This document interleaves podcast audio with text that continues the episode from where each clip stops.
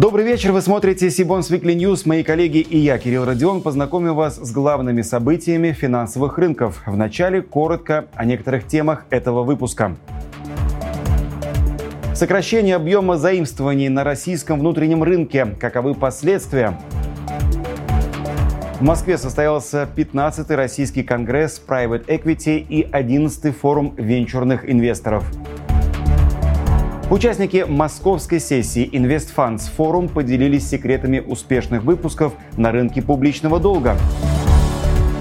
Компания МТС предложила частным инвесторам народные облигации. Теперь об этих и других новостях более подробно.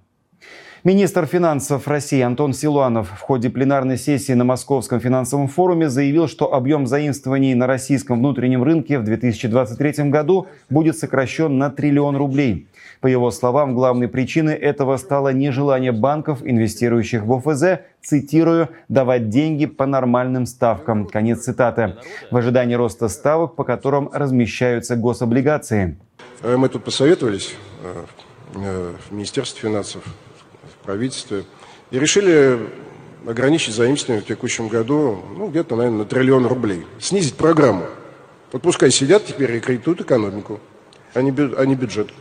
Ну, вообще, на самом деле, это хороший вопрос, потому что если... Так нельзя кредитовать экономику. Мы тогда заставим ЦБ еще выше ставку. Вот я ушел, министр, он мне сидит на совете и говорит, не ты снижаешь кредитование. Говорит, в этом вся смысл политики Центрального банка, чтобы мы снизили кредитование. А нам говорят, больше давайте. Так и будем пирамиду строить. Глава Минфина также отметил, что на сокращение заимствований повлияло и перевыполнение плана по нефтегазовым доходам в текущем году. Так, месячная динамика нефтегазовых доходов в августе вышла на уровень, значимо превышающий их базовый размер в 8 триллионов рублей в год.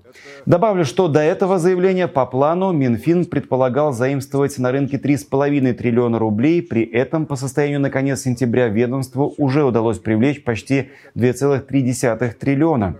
К нам присоединяется управляющий по анализу банковского и финансового рынков Промсвязьбанка Дмитрий Грицкевич. Дмитрий, добрый вечер. Добрый вечер. У меня совершенно логичный после такой новости вопрос. Как, по вашему мнению, такое существенное сокращение плана по размещению ОФЗ отразится на рынке публичного долга? А, ну, новость для, для облигационного рынка, безусловно, знаковая. Однако в текущей рыночной конъюнктуре вряд ли сможет э, как-то кардинально повлиять на тот негативный тренд, э, который мы наблюдаем на рынке классических ОФЗ. Сейчас э, все внимание инвесторов приковано все же к валютному рынку, который является основным источником проинфляционных рисков. А, поэтому сокращение программы заимствований все же для инвесторов пока вторично. В условиях э, повышенных ожиданий по дальнейшему повышению ключевой ставки спрос на классический ОФЗ он весьма ограниченный. И при этом стоит напомнить, что Минфин не раз заявлял, что его стратегией основной является размещение именно ОФЗ с фиксированным купоном. А в среду, 4 октября, был погашен выпуск классических ОФЗ на 150 миллиардов рублей. И в целом э, нетто объем размещений будет э, в четвертом квартале такой весьма скромный по текущим меркам, всего 350 миллиардов рублей. Но здесь стоит отметить, что объем э, средств, который будет направлен на погашение, скорее всего, будет рефинансирован преимущественно во флоутеры. И лишь незначительная часть пойдет в короткие классические бумаги. То есть э, тот участок кривой, это именно средние части и долгосрочные ФЗ, а, они от поддержки, от погашения данного объема, скорее всего, не получат. В Москве состоялся 15-й российский конгресс Private Equity и 11-й форум венчурных инвесторов. Мероприятие собрало более 200 участников. Секции по традиции были разнообразны, а главными темами стала не перестройка рынков после известных событий, а конкретные итоги и сегодняшняя инвестиционная активность. Спикеры отметили, что интерес в основном был сфокусирован на рынке M&A, что обосновано большим количеством сделок, а ограничения и риски этого года, идущие рука об руку с развитием и активностью, только подогрели интерес к локальным внутрироссийским инвестициям. Мы видим существенный рост капитализации фондового рынка в этом году по сравнению с предыдущим. И в целом все это вселяет оптимизм и позитивно влияет и на, на индустрию вечерных инвестиций, и на private equity. Вместе с этим мы видим и ряд новых вызовов, но все это, в принципе, не только сложности, это создает еще и массу новых возможностей для инвесторов, для активных участников этой индустрии, этого рынка. Венчурный рынок не просто чувствует себя комфортно, а намного лучше, чем даже 5 или 10 лет назад, уверены его участники.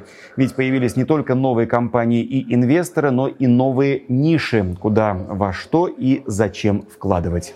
По нашему ощущению, в ближайшие буквально год-два мы увидим просто полное перерождение этого рынка. Он обновится и, наконец, станет в полном смысле этого слова рынка.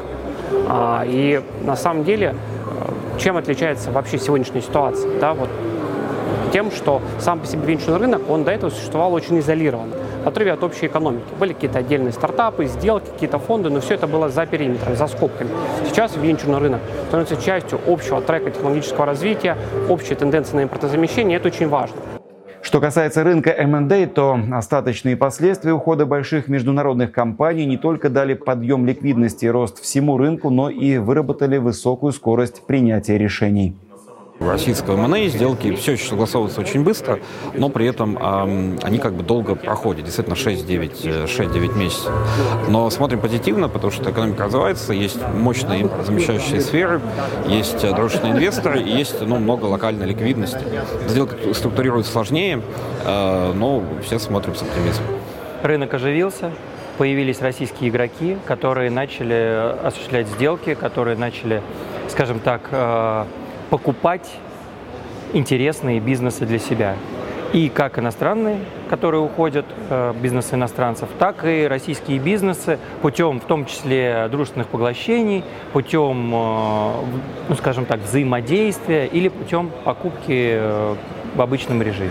Немалый интерес участников Конгресса вызвали выступления спикеров, представителей юридических компаний. В рамках отдельной секции они поделились основными актуальными алгоритмами для грамотного совершения сделок на рынке капиталов.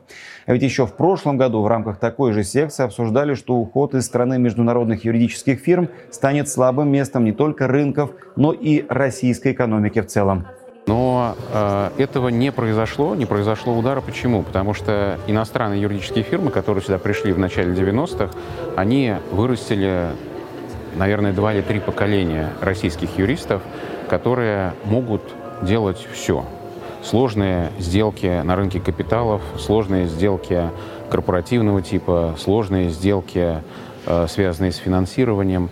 Все это входит в копилку ноу-хау российских юристов, поэтому по большому счету у нас здесь ничего не изменилось. Как были профессионалы, так они остались. Конгресс завершился традиционной церемонией награждения Russia PE NVC Awards. Награды получили около 20 компаний и банков. Доклады спикеров, фотоотчет и итоговый видеоролик уже доступны на сайте Конгресса. Ссылка в описании к этому видео.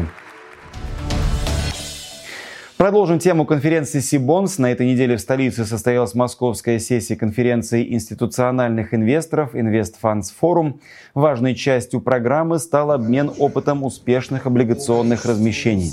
В частности, речь зашла о выводе на рынок публичного долга уникального инструмента выпусков Селигдара с привязкой к цене золота, о зеленых облигациях ФПК Гарант Инвест и трансформации фондирования девелопмента, а также о бондах группы Мозг Мосгорломбард, который, по словам Интента, на 90% состоит из золота, поэтому генерирует неплохую доходность.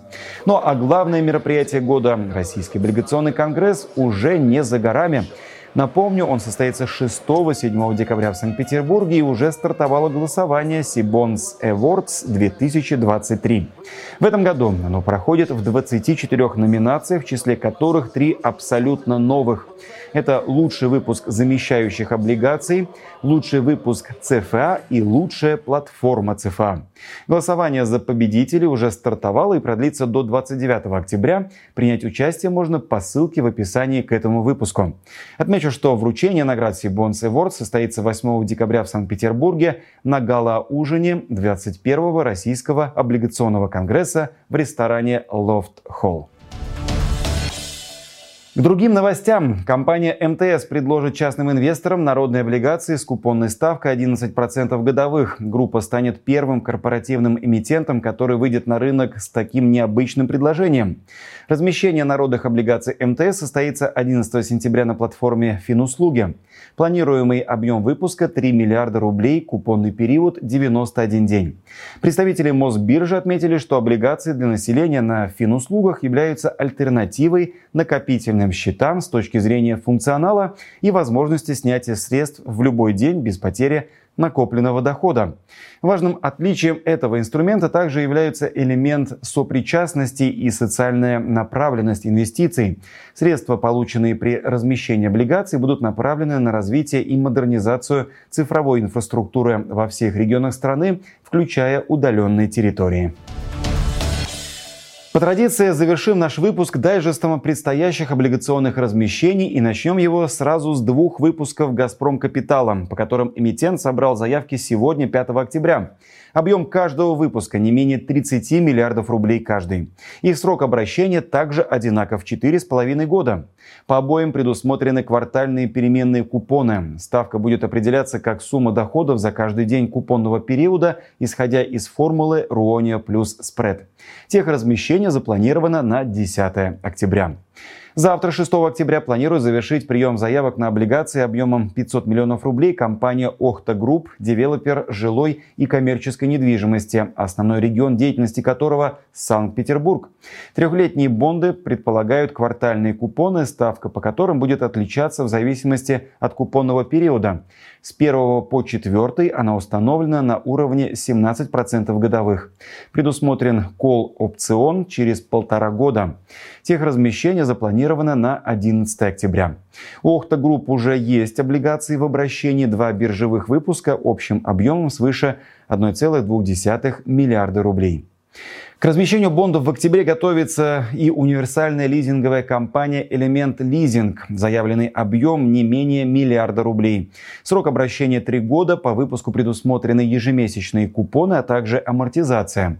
«Элемент Лизинг» ранее уже неоднократно выходил на рынок публичного долга. В настоящее время в обращении находятся три выпуска биржевых облигаций компании на 5,8 миллиарда рублей и выпуск классических бондов на 1 миллиард рублей.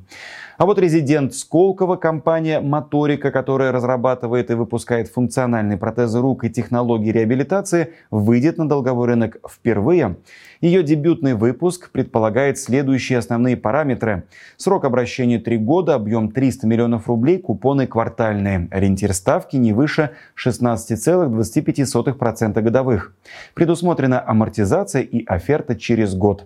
Подробнее о деятельности компании «Моторика», ее финансовых показателях и обо всех деталях предстоящего выпуска – Представители эмитента подробно рассказали сегодня в эфире онлайн-семинара Сибонс. Его запись будет доступна уже завтра на нашем канале. Это все новости на сегодня, а чтобы не пропустить анонсы предстоящих конференций, онлайн-семинаров и новых выпусков Сибонс Витли, не забудьте подписаться на наш канал, а также на телеграм-канал Сибонс. Я же прощаюсь с вами, до встречи в следующих выпусках.